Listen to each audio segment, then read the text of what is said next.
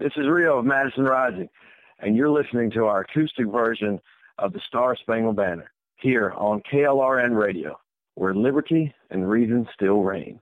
Oh, say, can you see by the dawn's early light what so proudly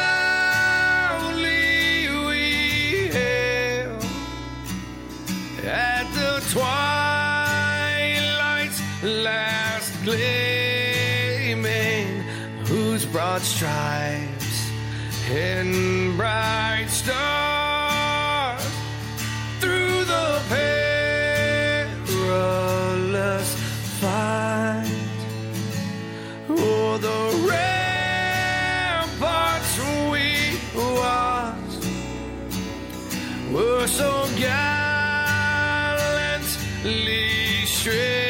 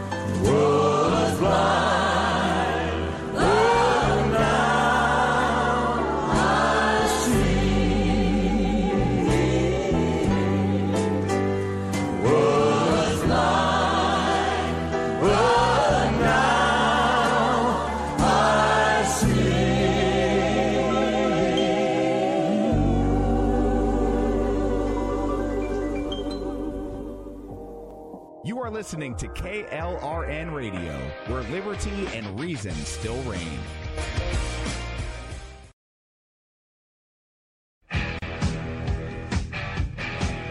KLRN Radio has advertising rates available. We have rates to fit almost any budget. Contact us at advertising at klrnradio.com.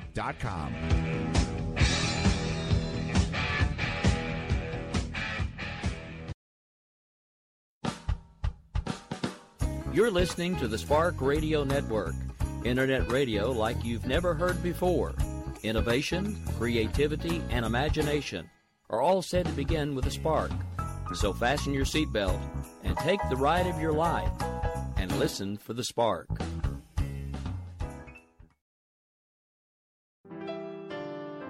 God's Pure Word of Faith with Richard Hardin can now be heard Monday through Friday mornings at 7 a.m. Central, 8 Eastern, and on Saturday and Sunday mornings at 6 a.m. Central, 7 Eastern. Join him and let's turn our country back to God. It only takes a spark to start a forest fire. Let's get on fire for the Lord. Right here on KLRN Radio and the Spark Radio Network.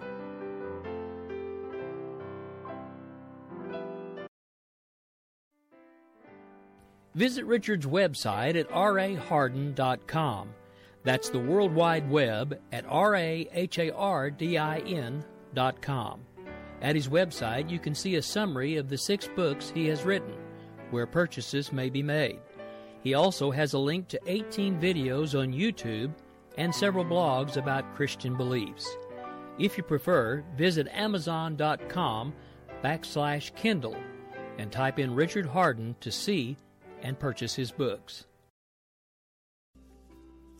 Each of my programs are being saved so that you can listen to them at any time. There's just four simple steps to find the past programs. Go to www.spreaker.com. That's S P R E A K E R.com.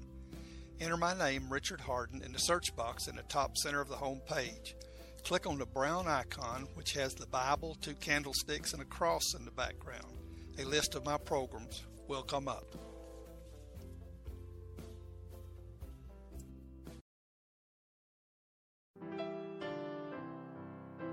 You're listening to God's Pure Word of Faith with Richard Hardin. Richard will guide you through the Bible and help you find God's purpose for your life. Now, here's teacher and author Richard Hardin.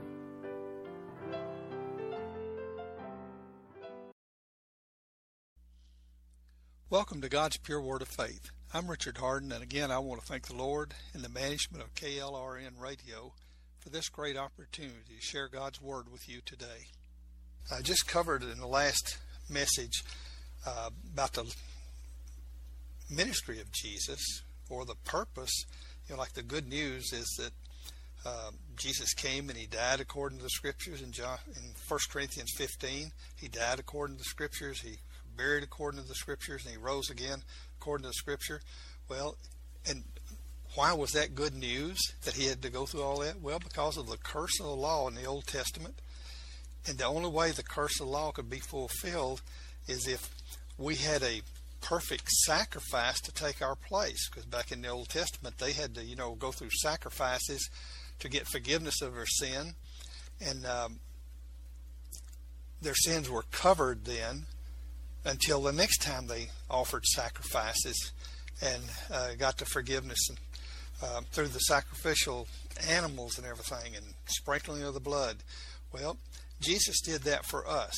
He made a one time sacrifice because of his perfect walk of faith and the shedding of his blood on the cross. Then he provided the perfect sacrifice, the eternal sacrifice, where we don't have to go back anymore. We just turn to Jesus.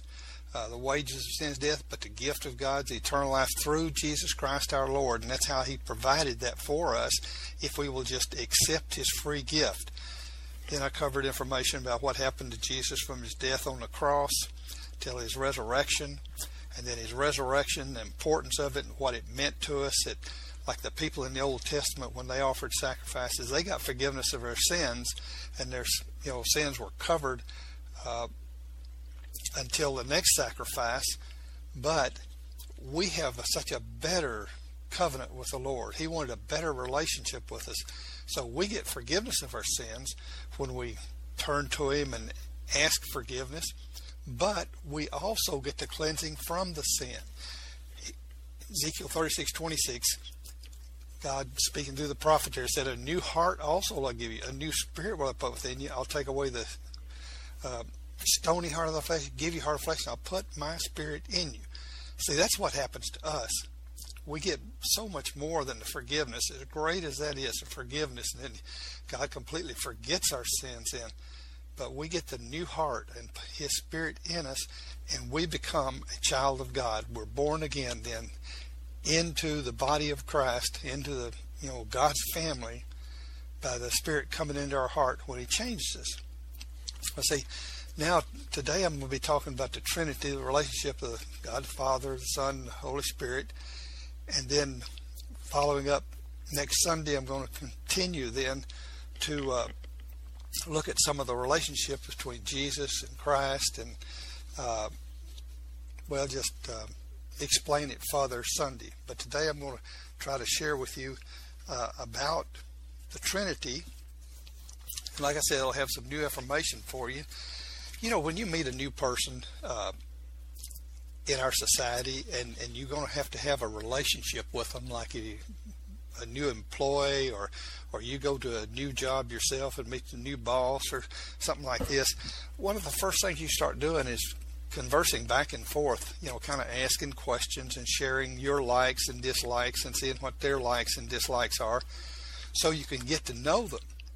Because in this relationship, uh, you're expected, you know, to fit in some way or another. Well, that's the way it is with the Lord. When we come and invite Him to come into our heart and He comes into our heart and we become a child of God, we need to be studying this relationship of God and what kind of uh, characteristics He has. You know, uh, if you have a boss that dislikes certain things, well, you certainly don't want to start doing those things. You know, as soon as you become an employee, you want to keep from doing those type things. But first, in Second Peter chapter one, verse two, it says, "Grace and peace be multiplied to you through the knowledge of God and of Jesus our Lord." So the more we can know and understand uh, about God and the type of relationship we should have, like it says in let's see Hebrews 11:6, uh, one of the most important scriptures to tell us about our relationship between us and God is that in Hebrews 11 6 it says, But without faith it's impossible to please God, for he that cometh to God must believe that he is, you know, that he is God, that he can do these things, and the promises he's given us, he can back them up. But must for he that cometh to God must believe that he is, and that he's a rewarder of them that diligently seek him. But that first uh, statement there, but without faith it's impossible to please God. See, now this is uh, a big, big, uh, important uh, scripture for our relationship with God. We can only please Him through faith, it says. Now, faith comes by hearing, hearing the Word of God, but only if we accept and obey what we hear. So, for us to be pleasing to God, we've got to be accepting His Word, and it's got to be His pure Word. It can't be just anything you decide sounds good or something. But anyway, uh, we need to be studying about God, and that's what I'm going to share with you this morning. It's about the uh, Trinity, the relationship we have now. In a recent poll I heard being discussed on the radio, the host stated that only about one third of the people who profess to be Christians in the United States actually believe that Jesus is the only way for a person to be forgiven of sin and made right with God. Also, uh, they stated that many of the leaders do not even believe in the virgin birth. I see, our image of God is so very critical for it. You know, it determines how we uh, seek to relate to Him, and uh, to be pleasing to Him. You know, we've got to relate in a certain way, and it also uh, gives us a value or importance of our lives and the lives of others. Is how we feel about God and what God expects of us, and, and things like this. And so, I want to try to help clear up some of this confusion now about the images of God and the personalities of the Trinity, uh, because these images are so important to us. Now, so, uh, and then I will continue on in the next message and be more specific about, you know, uh, Christ and Jesus and their relationship and things like this. And uh, you probably don't realize it, uh, what I'm getting at now, but you will before the message is over. Now, in the Trinity, you know, the more we can know about God, uh, we hear a lot, uh, at least I hear a lot on radio and television and messages I've heard that uh, for the Trinity, you must accept it, the Trinity concept. Even though you can't apprehend or understand it, but I'm going to explain to you this morning so that you can understand it. Now, it might, might surprise you for me to say that, and I'm not trying to be, you know, uh, braggadocious or something like that, but if you'll listen in the next few minutes, uh, you'll see. Now, the word Trinity is not mentioned in the Bible. But the doctrine of the Trinity is defined as a coexist, coexistence of the Father, Son, and the Holy Spirit. Now, the Holy Spirit is Christ, the living Word. And Father wills, the Son performs through his living Word, Christ, who is the same spoken living Word of God that has dealt personally in the lives of mankind throughout the ages. A good example uh, of the Trinity that God gives us in the Scripture exists in the relationship of the Pharaoh, Joseph, and their agreement of word in Genesis chapter 41 or chapters 41 through 50. Now, this relationship between uh, Joseph, the Pharaoh, and ruling Egypt can be compared to the spiritual relationship of God and Jesus and Christ, the living Word, in the Trinity relationship. Now, for those of you that aren't familiar with that story, Joseph was, well, it was Abraham, Isaac, then Jacob, Jacob's youngest son, or, well, the first son of his daughter Rachel. Uh, at the time, his young son Joseph didn't get along with his brothers and everything. They had a problem, and his brothers sold him into slavery. He went over into Egypt, and this is starting in chapter 21 of Genesis. And when he got to Egypt, he got put in prison there. Um, he was sold as a slave in Egypt, and then because of some accusations against him, he was put into prison too. But God raised him up to the second highest position in the land of Egypt. The Pharaoh uh, had a dream and uh, God gave Joseph the interpretation of the dream.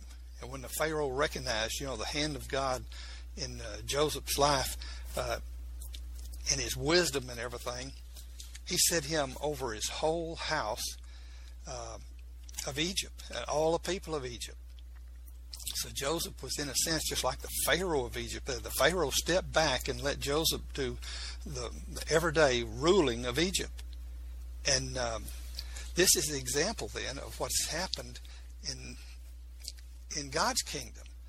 God has, you know, stepped back and let Jesus take over the upfront running of it. Hebrews chapter 1 says, you know, in times past, God did the speaking to the people and he, he spoke through the prophets and things like this. But now, Jesus is the, you might say, upfront speaker of the Trinity, and God has stepped back and allowed him to have that position. And his spoken word, Christ, is how Jesus rules the kingdom of God by his spoken word. Well, Pharaoh exalted Joseph to the second highest position in the kingdom of Egypt, and Joseph ruled by his word. See, and so this is the Trinity relationship here. And as I go through this, then you'll see uh, how this comes about. In uh, Genesis chapter 41, the Pharaoh said to Joseph, Thou shalt be over my house, speaking the house of Egypt, and his kingdom. According to thy word shall all my people be ruled. Only in the throne will I be greater than you. And Pharaoh said unto Joseph, I am Pharaoh, and without thee shall no man lift up his hand or foot in the land of Egypt. Jesus now is over the house of God. In Hebrews 10:21 it says, and having a high priest over the house of God. In Hebrews 3 6, the scripture states, But Christ Jesus, as a son over his own house, whose house we are.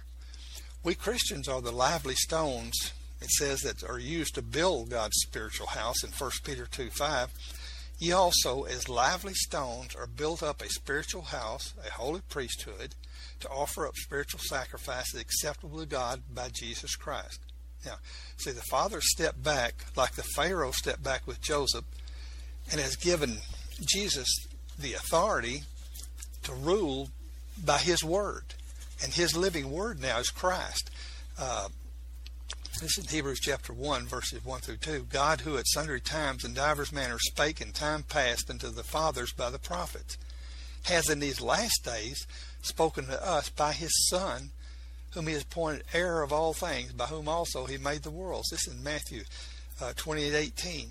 And Jesus came and spake unto them, saying, All power and authority is given unto me in heaven and in earth. Now, we are the spiritual house of the Father, his children. You know, when we receive uh, the Spirit of Christ in our heart and we become a child of God and we receive the new heart, heart, we're born into the family of God. See, we're his spiritual house here on earth. Jesus is our high priest, a Savior and Lord over the Father's house. Joseph was the ruler or lord over the Pharaoh's house in Egypt. Joseph's word had all the authority of the Pharaoh. And in Genesis 41:22, the Pharaoh gave Joseph his ring of authority. The Pharaoh took off his ring from his hand and put it upon Joseph's hand. Jesus' word has all the power of the spiritual kingdom or house uh, of God, as stated in Matthew 28:18. All power in the heaven and earth is given unto me. Jesus also says in John 12:49 now, For I have not spoken of myself, but the Father which sent me, he gave me a commandment that I should say what I should say, what I should speak. And again, Jesus in John 5:26 and 27 says, For as the Father has life in himself, so hath he given to the Son to have life in himself, and has given him, speaking of Jesus, authority to execute judgment also, because he is the Son of man. Now in John 10:30, I and my Father are one. Jesus says that the Spirit is in him. And the Spirit in him is the Father, you know, the living Word. Now see, in the beginning was the Word, and the Word was God, and the Word was God. See, God the Father and His spoken Word are one and the same. It's just that when God speaks, then we say Christ goes forth, and He's a creating power of the universe. And 1 Corinthians 1.24, it says, Christ, the power of God and the wisdom of God. So Christ is the creating power of God that performs all of the actions that God speaks. And he's certainly the wisdom of God because he's the spoken word of God. So uh, Christ is all power, creating power then. Uh, and Apostle Paul states in Colossians 1.19, says that, For it pleased the Father in him, Jesus, should all fullness dwell. And then recognizing that a mediator um, is normally between two beings, the Apostle Paul states that about Jesus and God in Galatians 3:20 says now a mediator is not a mediator one but God is one. See he saw that you know Jesus is not just our mediator with God. He, he was exalted through that position to the fullness of the Godhead bodily. Now the Pharaoh exalted Joseph above all others in the land of Egypt. God the Father has exalted Jesus above all others in his spiritual house or kingdom. Apostle Peter says in Acts 5:31, him Jesus has God exalted with his right hand to be prince and savior for to give repentance to Israel and forgiveness of sins. Now, see, to be able to be for, um, to give forgiveness of sins, that means Jesus, you know, is God now. He's you know, in the fullness of Godhead bodily. Acts 4.12 says, uh, Neither is there salvation in other, for there's none other name under heaven given among men whereby we might be saved. In Hebrews 12.2, looking in Jesus, the author and finisher of our faith, who for the joy that was set before him endured the cross, despising the shame, and is set down on the right hand throne of God. Now, because of what the man Jesus suffered and allowed the Father to do in him, in his heart, through the spoken living word, Christ, the Father requires that we come to Him for salvation through Jesus. Jesus was exalted by the Father to become Lord of our lives and Savior for our sin debt. The Pharaoh exalted Joseph over all others in the land of Egypt, and the people of Egypt, all and other lands, had to turn to Joseph for their salvation. Which in that day, you know, the physical salvation was food. When the famine came, they all had to come to Joseph. Now, when the people did turn to the Pharaoh during that time, though, for food or in, during a famine, in Genesis 41:55, the people cried unto Pharaoh for bread, and Pharaoh said unto all the Egyptians, "Go to Joseph. What he says to you, do it." This is what God said to Peter and James and John on the you know Mount of Transfiguration.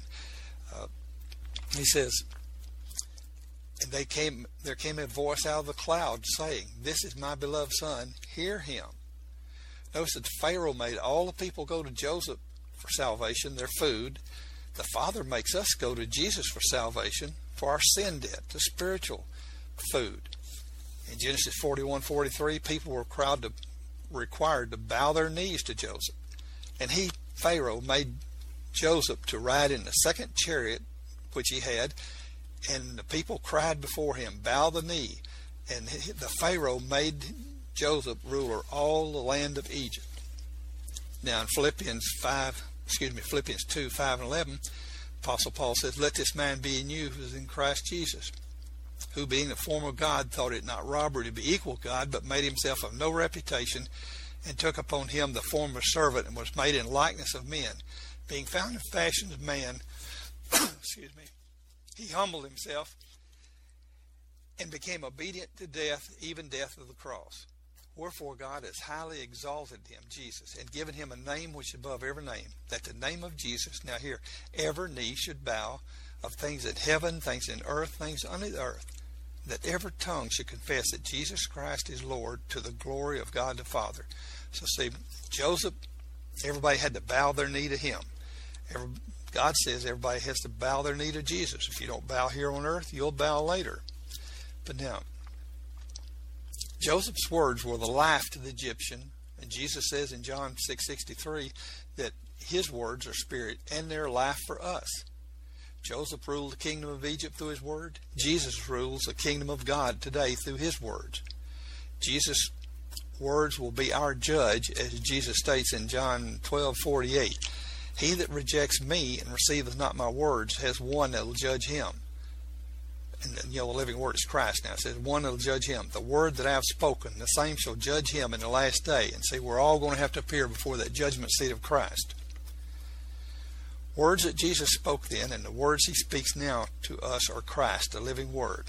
And the Apostle Paul states in Romans 14:10, we shall all stand before the judgment seat of Christ, for it is written, As I live, saith the Lord, every knee shall bow to me, and every tongue shall confess to God. So then every one of us will give account of himself to God. 2 Corinthians 5, verse 10 11 says, We must all appear before the judgment seat of Christ. That's a living word, Christ, God's spoken word, Jesus' spoken word to us, that everyone may receive the things done in the body according as he hath done, whether it be good or bad, knowing the terror of the Lord we persuade men. Now, since God forgives and forgets all of our sins when we repent and ask forgiveness of sin, the only bad thing that will be at the judgment seat of Christ that I can figure are the unforgiven sins, you know, that are acts of sin that we've committed since our salvation when He forgave our sins and made provision for it. Now, you say, well, He forgave all our sins there. Well, He made potential there for all of them to be forgiven. He forgave all of our sins. Listen to 2 Corinthians 2 10 11. It says, Forgive others, lest you give Satan advantage. Now, your sins may be forgiven, you're going to heaven and everything, but if you have unforgiveness in your heart, you're giving the devil advantage in your life. And you're going to have to ask God forgiveness and get back in relationship with Him to close that door. 1 Peter 3 7 says, Husband, dwell your wives according to knowledge. Let, um, being joint heirs of grace life unto the weaker vessel, lest your prayers be hindered. See, if you got relationship problems there, you got to get that right before you know you can have that relationship with God that He wants us to have. And it's evil not to seek Him. In Second Chronicles twelve fourteen says Rehoboam did evil because he prepared not his heart to seek the Lord. So if you haven't been seeking God for His will in your life, that's evil, and uh, we need to get those things straightened out here. Those are the things we're going to have to answer for at the judgment seat of Christ. How we've lived as children of God. Now our sins are forgiven. We're going to heaven and everything, but if you got unforgiveness in your heart, you're out of fellowship with God, and the devil has advantage in your life. You are listening to KLRN Radio, where liberty and reason still reign.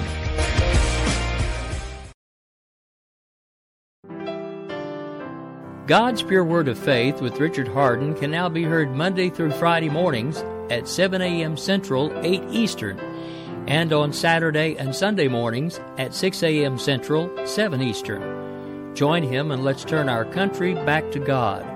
It only takes a spark to start a forest fire. Let's get on fire for the Lord. Right here on KLRN Radio and the Spark Radio Network.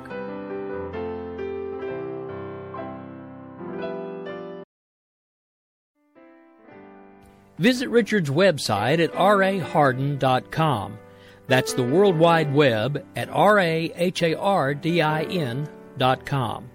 At his website, you can see a summary of the six books he has written, where purchases may be made.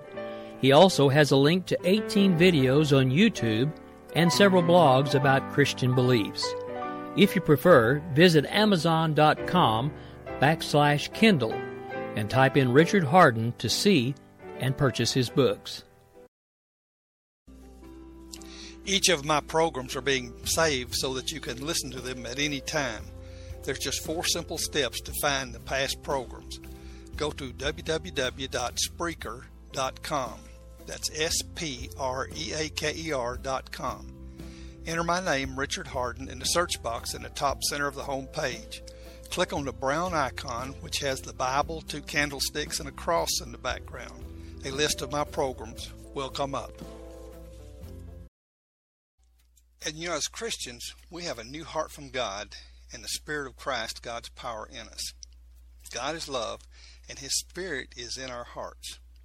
In John, 1 John chapter 4, verse 18, it says, There's no fear in love, but perfect love, God, casts out fear, because fear is torment.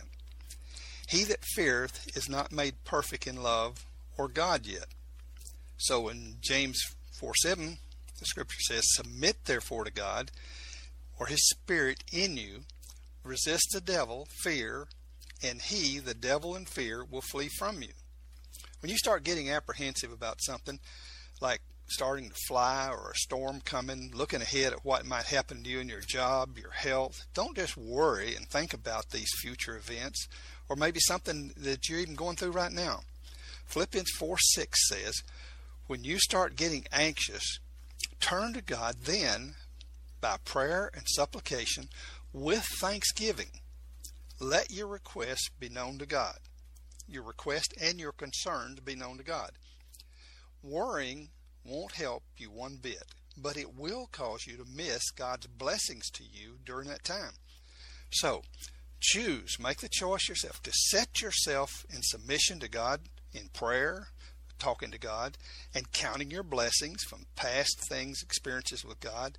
Then watch the devil and fear flee from you. Now, always let your anxiety be a red flag to remind you to pray. God loves you. He will hear you. And in First uh, Colossians 1:27, Christ in us, our hope of glory. So have a good day. God bless you and be set free. You are listening to KLRN Radio, where liberty and reason still reign.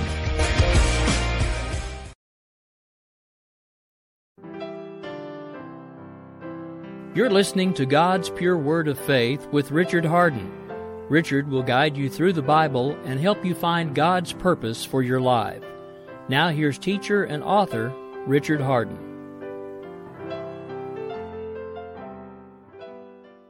In Egypt were the life to the Egyptians, and uh, you know Jesus' words are life to us. For us to have a walk of faith, we must accept and obey His words not only just the words in the scripture, but uh, words like when he asks us to teach a class or do this or whatever it is in our service and everything. Now, Joseph and Jesus both started at age 30 as priests of the Old Testament, were required to follow, uh, let's see, in Numbers 4, chapter 4, verse 30. It says, For 30 years old and upward, even unto 50 years old, shall thou number them, every one that is entered into service to do the work of the tabernacle congregation. And uh, Joseph in Genesis 41 46, It says, and Joseph was 30 years old when he stood before the Pharaoh, king of Egypt. He was 30 years old when uh, he was exalted to the second highest position in Egypt. And in Jesus in Luke 3:23 it says Jesus himself began to be about 30 years of age. See, they fulfill the requirements of their their service there in in God's will for their life starting at age 30 there. Joseph and Pharaoh were in complete agreement of word. Joseph's word ruled the people of Pharaoh's authority delegated and given to him. When Joseph's family came to live in Egypt, Joseph told them to live in Goshen in Genesis 46, verse 28.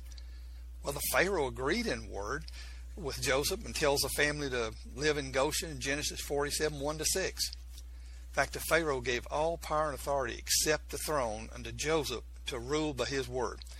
The Father has given all power and authority to Jesus to rule his kingdom, except over the throne. Jesus was the right hand of the Father, position of power, until he was exalted to the fullness of the Godhead bodily to equality with God.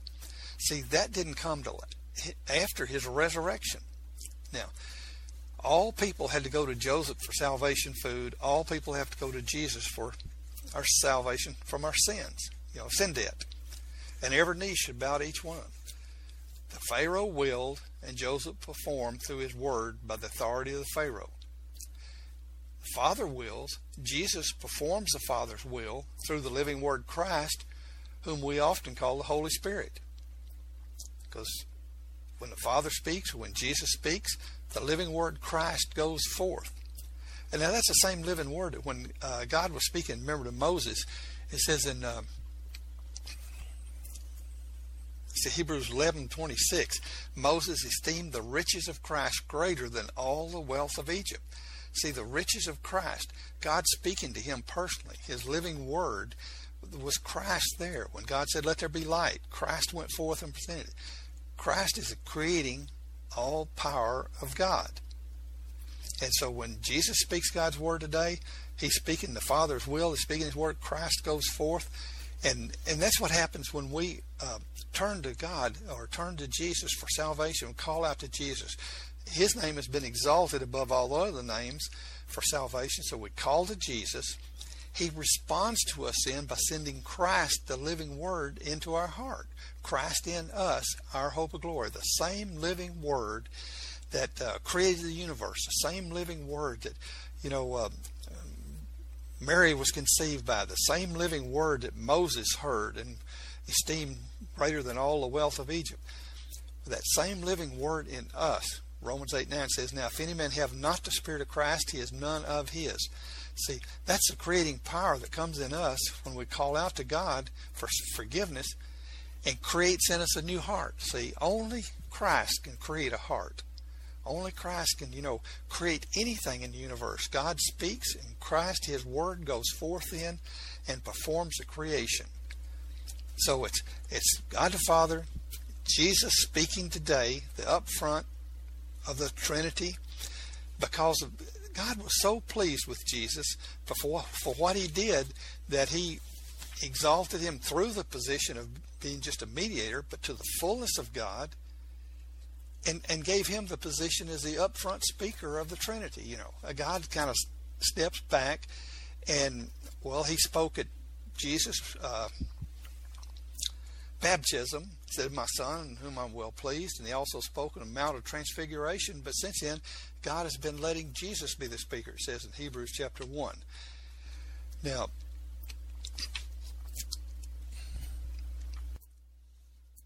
Jesus is, is such a important figure today in the Trinity that we turn to him for our salvation. We pray and you know to Jesus and and he sends his living word then and rules the kingdom.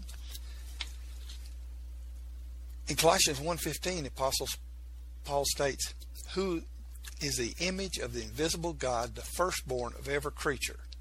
Now, just like in, in uh, Egypt, if people went through the land of Egypt or strangers appeared in the land of Egypt, in, in those days when Joseph was uh, performing those tasks, and, and ruling the kingdom, they would have thought he was the supreme ruler, probably. If if they weren't aware that the Pharaoh had just exalted him, you know, like strangers from uh, afar come through, and uh, and ask for food and stuff, they would think, you know, that Joseph was the supreme ruler, because they wouldn't know the history of what had gone on. And and today, a lot of people think about, you know, uh, well, there's people who we call, or a lot of people call Jesus only, that think that you know uh, that Jesus is just the complete God, no Holy Spirit, no Father God, everything like that. But it's it's just like in um, Egypt, the physical relationship there, where the Pharaoh stepped back, gave Joseph the up upfront operating of daily issues and uh, ruling the kingdom with his word. Well, God has stepped back. He was so pleased with Jesus that he exalted him to the fullness of Godhead as part of the Trinity, and Jesus speaks a word, and we then are um, ruled by Jesus. It's easy for people to think then that maybe Jesus is the only, you might say, um, part of the being of God, but he's not. He's God the Father, Jesus, you know, the Son, exalted to the fullness of Godhead being, and then uh, the Spirit, living Word, Christ, to us. Now, John 10 18, uh, Jesus had the choice to die or not, and he chose to die. That's in John chapter 10, verse 18. That's one reason God was so pleased with him. See, God had given him the, the right to choose. He didn't have to die on the cross for us. God had uh, given him an out. He could have um, chose to refuse to do that, but he had the choice, and he made the choice because of his love for us. And he saw beyond the cross what it was going to do. How you know we could then come into the fellowship with God and be children of God. And he wanted that for us. He went through all this, you know, knowing that he didn't have to do it. And it says in one place in the scripture said that God was so pleased with him that he didn't even let the, his flesh be destroyed. Now, there are so many things like this that uh, we need to, well, be concerned about in our service for the Lord and everything because uh, He's done so much for us. In uh,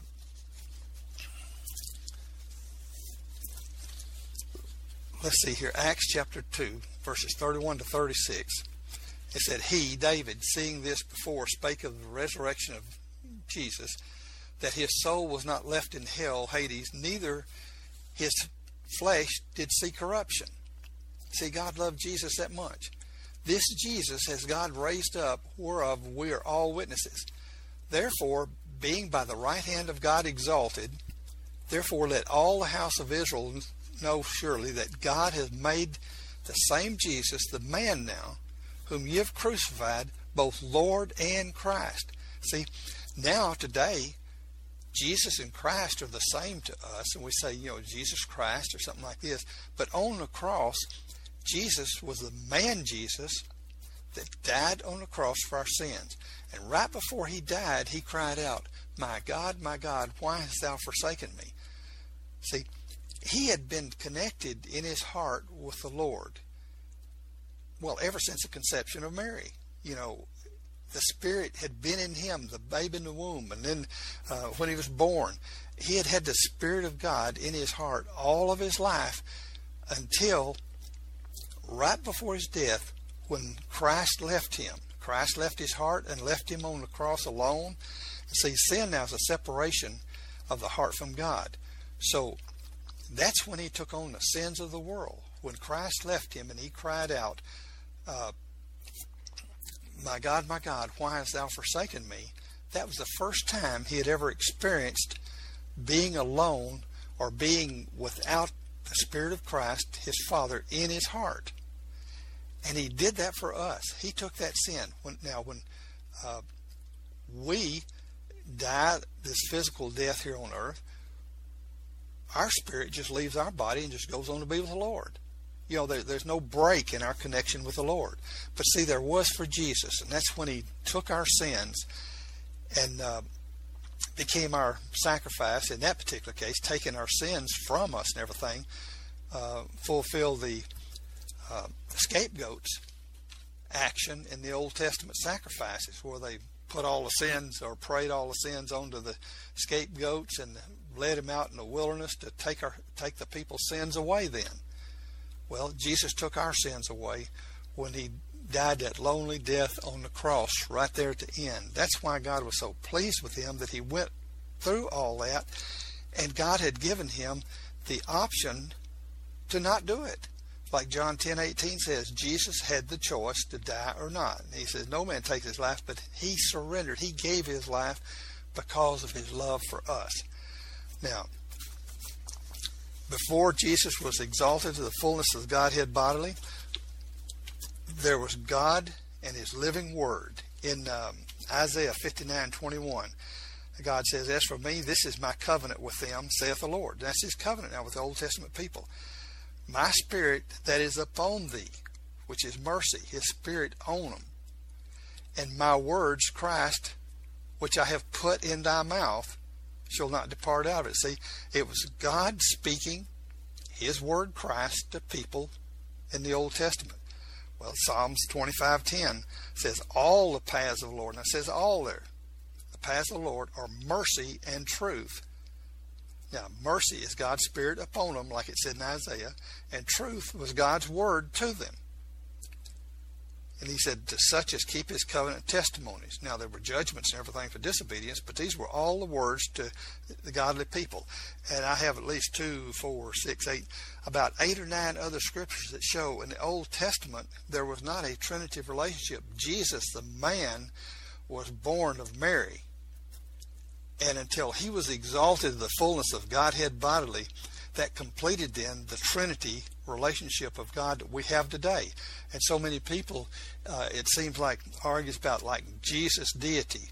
No, Jesus wasn't God. Christ was God in Jesus. Christ, the living Word in Jesus, just like today. Christ in us, our hope of glory, in Colossians 1.27. Christ, the living Word in us. See, Jesus was the firstborn of God um, the only begotten Son of God. Now, we, it talks about, say, like adopted into the family because we were born on this earth with no Spirit of God in us. Total sin, see? We were born in total sin. That didn't mean that we were terrible people or anything like that. It was just we were separating our hearts from God. And um, what started filling our heart then was what our mothers and dads taught us, our schools, what our friends, what our society. And you can see with all the societies around the world, a different kind of people and everything, people's hearts without Christ are just filled with all kind of things. If you look in uh, Ephesians chapter 2, the verse five, the first five verses, Ephesians chapter 2, the lust of the flesh, the greed, all these things like this. But when Jesus comes or sends his spirit into our heart, the Spirit of Christ in our heart, He creates in us a new heart, a new life, forgives our sins, and puts His Spirit in us, and He lives in us. See, we go from a dirty, filthy heart, you know, like that, to a cleansed heart with the Spirit of love, Spirit of God. God is love, His Spirit in us. And that's a great change. That's what it means to be born again. All things become new. You know, we're born of the Spirit of God into the body of Christ. And it is so important like that.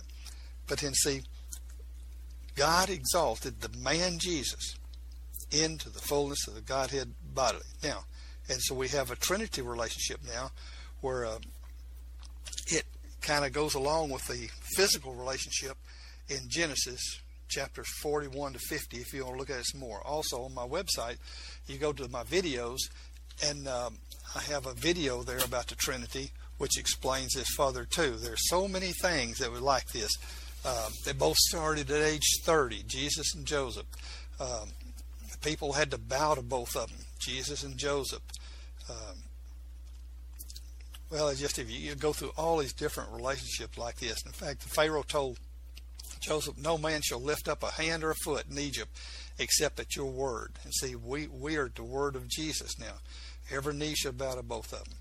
Um, Joseph received the ring of authority. Jesus said, All power on earth and heaven and earth given unto me. so just on and on, you know, that's a physical relationship then, which is similar to our spiritual relationship in the Trinity. But you know, to receive Christ in your heart is the most important thing you do now. He voluntarily died for us because he did not have to do that. He chose to do it because of his love for us and everything. And today, if if you can't remember a time when you received that changed heart, all that uh, mess in your heart, lust and greed and all these things uh, in your heart, and you turn to the Lord then and ask His forgiveness, He cleanses your heart. And um, what is it? First John 1 9 says, uh, Now if we confess our sins, He is faithful and just to forgive us our sins and to cleanse us from all unrighteousness. See, the Old Testament people didn't get that cleansing, and they didn't get the Spirit to come live in their hearts to become children of God. The work of grace, then, is is what Christ does in us to clean our heart, to create the new heart in us, and to live in our hearts and work in our heart. That's what we call the work of grace. And if you cannot remember that transformation in your life when you called out to God did that, if you can't remember that, I would like for you to pray with me and invite the Spirit of Christ to come into your heart today because it just takes a simple, honest prayer.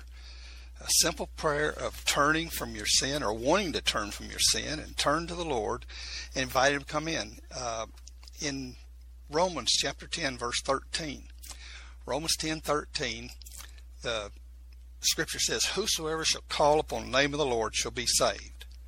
Now we can know that we're a sinner. We can know that Jesus is our answer for our sins. Like it says in the book of Romans 6:23, says the wages of sin is death, but the gift of God's eternal life through Jesus Christ our Lord. We can know that, but that's not salvation to us, just knowing and believing it. In James 2:19 says the devils believe and tremble. When Jesus came into the presence of the demons, they cried out to him, "Jesus, thou son of the most high God, why do you torment us for our time?" See, just knowing and believing that you're a sinner, knowing and believing that Jesus is the answer, the response is what determines if we become a child of God or not. Do we respond correctly? And the only way to respond is by humbling ourselves, calling out to Him, and asking forgiveness of our sins, and accepting Him into our heart. In um, Hebrews 4 2, the scripture states that uh, for unto us was the gospel preached as well as unto them. But the word preached unto them did not profit them, not being mixed with faith in them that heard it. See, even though you believe it and know it, there's people right now listening maybe that say, Well, I want to wait till I get out of college. I want to wait till I get married. I want to wait till I've sold my wild. See, anything the devil can do to cause you to put Jesus off, it'll be easier later and later for you to continue doing it. But see, we must respond properly. And that's, you know, like it said in, you know, Hebrews 11, 6, it's impossible to please God without faith. And faith is accepting and obeying His word. And um, Psalms 119, 9, wherewithal shall a young man cleanse his way? By taking heed thereto according to the word. So, by taking heed the fact that we know we're a sinner, we know that Christ is our or Jesus is our answer, we must humble ourselves then, like it says here in Romans ten thirteen, whosoever shall call upon the name of the Lord shall be saved. So I would like to just lead you in a simple prayer, and uh, it doesn't have to be these exact words. You could just say, "Oh God, help!" You know, calling out. Second Corinthians three sixteen says, when it, the heart of man, turns to the Lord, the veil of separation is lifted. So just a heartfelt cry to God for help because, you know, most people nowadays don't know all these spiritual words and conditions and things like this and everything, but your heart knows it needs God. When when you face this point in your life, but I will lead you in these words that kind of represent what you know you're doing in your heart, turning to the Lord and everything. So you say, Jesus, I ask you please to forgive me. Cleanse me of all my sins. I want to turn from my sins. I surrender my heart and life to you and invite your Spirit, Christ, to create in me the new clean heart. Live in my heart. In your name, Jesus, I ask. Amen. See, just turning to God with all your heart, inviting Him to come in, and to create in you that new heart, new life talked about in Ezekiel 36:26, where God speaking through the prophet said, A new heart also will I give you, a new spirit will I put within you. I'll take away the stony heart out of your flesh, and I'll give you a heart of flesh, and I'll put my spirit in you. And then when that happens, when the spirit comes in, that's the instant then you become a child of God. When he forgives, cleanses your heart, or creates in you the new heart, new pure heart, you know. And and you'll know it's happened because if you see yourself as a sinner before God and all that hate and all those lust and all these burdens and everything, you may not know it, but it's like having a dark cloud over your head, you know, like that. And when He erases that from your heart, forgives your sins, and He says He will remember them no more, uh, you're forgiven and they're forgotten, and and that's cleaned up in your heart. It it just oh, such a burden has been lifted, and you will know it. And then when you receive that, like in uh, Galatians 1.27, the Apostle Paul says, Christ in us, our hope of glory. Christ, the living Word of God, has come to live in your heart, into my heart, when we humble ourselves and invite Him to come in. In 2 Corinthians 5.17 it says, uh, if any man be in Christ, behold, he's a new creature. Old things passed away. All things become new. See, we aren't just, um, you might say, given a bath and cleaned up and everything and, you know, and put on fancy clothes or something. Christ creates in us a new heart, pure heart, and He lives in our heart with love. Where before we had all those lusts and things like this, now we have Him living in us, the living Word of God. In 1 Corinthians 1:24, where again it says that uh, Christ, the power of God, and the wisdom, the pure Word of God in our heart. And Christ is love. God is love. So God's love and His power and His pure word in our heart, you'll know that your heart's been changed. And it really is just, it was so exciting going through that. And it's exciting even to think about it again and everything because it just thrills me to know that I've been born of the Spirit of God into the family of God. In Galatians 4 6, it says, Because you're sons, God has sent forth the Spirit of His Son into your hearts, crying, Abba, Father. Wherefore you're no more a servant but a son, and then if a son, then heir of God through Christ, a joint heir with Jesus. You know, as like our elder son, but Jesus is exalted to the fullness of Godhead bodily now. So we're a joint heir to all of those promises that Jesus was fulfilling here on earth. You know, the promises, you know, when he prayed, like in one time when he praying for Lazarus, uh, that had been dead for about four days, and he said, Father, I know that thou hearest me always, but I say this because of the people standing by here, that they might know that thou hast sent me. So the people heard his prayer, and then he said, Lazarus, come forth. God answered his prayer. The Spirit of Christ raised Lazarus from the dead, and he came forth as an answer to Jesus' prayer. And you know, so all those promises like that are ours now as children of God in uh, Romans 8 9 now, it, it tells, it says, You're not in the flesh, but in the Spirit, if so be the Spirit of God dwell in you. And it says, Now, if any man have not the Spirit of Christ, he is none of his. So, see, it's when we call out to God and then or call out to Jesus, and Jesus answers us by sending his living word, Christ, into our heart. The instant the living word comes into our heart, we are changed to become a child of God like it says in Romans 8 9, now if any man have not the Spirit of Christ, none of his. So before the Spirit of Christ comes in our heart, we're his creature. Yes, we were born on earth, but we all born in total sin without any of God's Spirit in us. Now when we receive the Spirit of Christ into our heart, we become a child of God. He's living in us, and we're a different creature. We start out with a pure heart, uh, Christ living in us at salvation. Now, there's still problems in our lives that we need to you know take care of. You know, like uh, it says in uh, Second Corinthians two ten eleven, forgive others lest you give Satan advantage. See, we we can be giving away part of our relationship, opening a door to the devil to come in and bring sicknesses and curses and things like this to us if if we don't walk according to the rules of the you know kingdom. And the rules of the kingdom is it's impossible to please God without faith. And it says in uh, Romans 14:23 says that uh, everything not of faith is sin.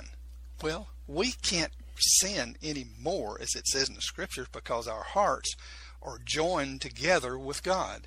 And uh, the scripture says that because his seed is in us. Now, we can commit acts of sin, which are just as bad, but our heart's still not separated from God.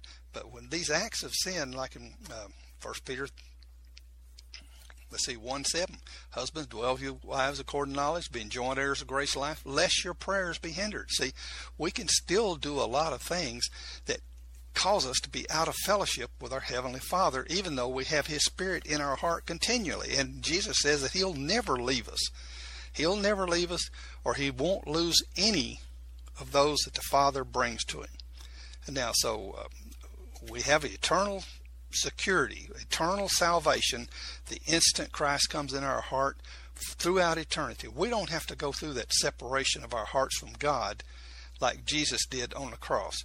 On the cross, when the Father separated from him, he said, My God, my God, why hast thou forsaken me? So that's when the Spirit of Christ left his heart. And then the man Jesus then died alone on the cross for our sins. So um, I hope that today you will pray and get that worked out and be able to experience the joy of knowing that Christ lives in your heart. And he'll live in your heart forever. Now, we may not be perfect you know, obedient children, but we're still His children, and He'll forgive us and welcome us back into family for whatever we might do.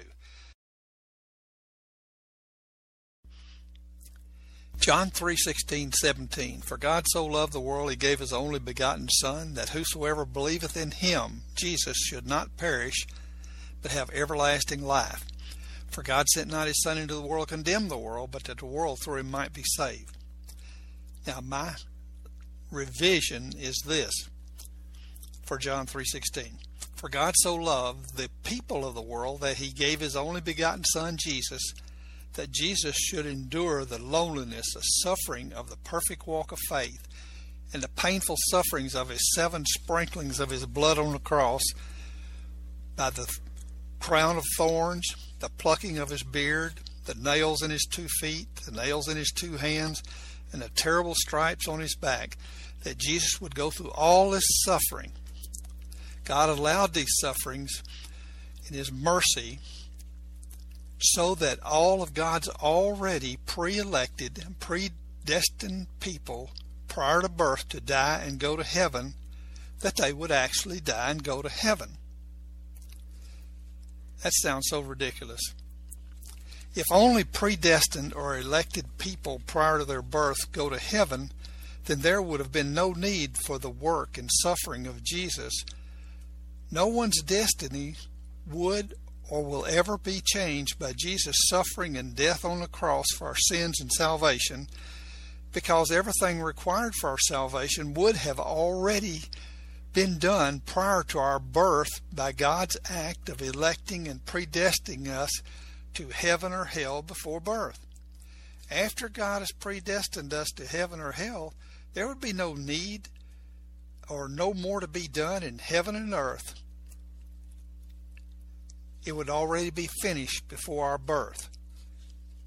So, what's happening here is the devil hates Jesus so much that he's come up with this Calvinist, devilish, deceived theology that would have us think that we're predestined or elected prior to birth to go to heaven or hell, and that would make all the suffering and work of Jesus as our Savior totally unnecessary, totally worthless, and Jesus totally useless. For his life and death on the cross would not change anything prior to, you know, people dying and going to heaven or hell because it's already been done by God predestining and electing them to heaven or hell before we were born. See how ridiculous that is? Good day. God bless you. Visit Richard's website at rahardin.com. That's the World Wide Web at R-A-H-A-R-D-I-N.com. At his website, you can see a summary of the six books he has written where purchases may be made. He also has a link to 18 videos on YouTube and several blogs about Christian beliefs. If you prefer, visit Amazon.com backslash Kindle and type in Richard Hardin to see and purchase his books.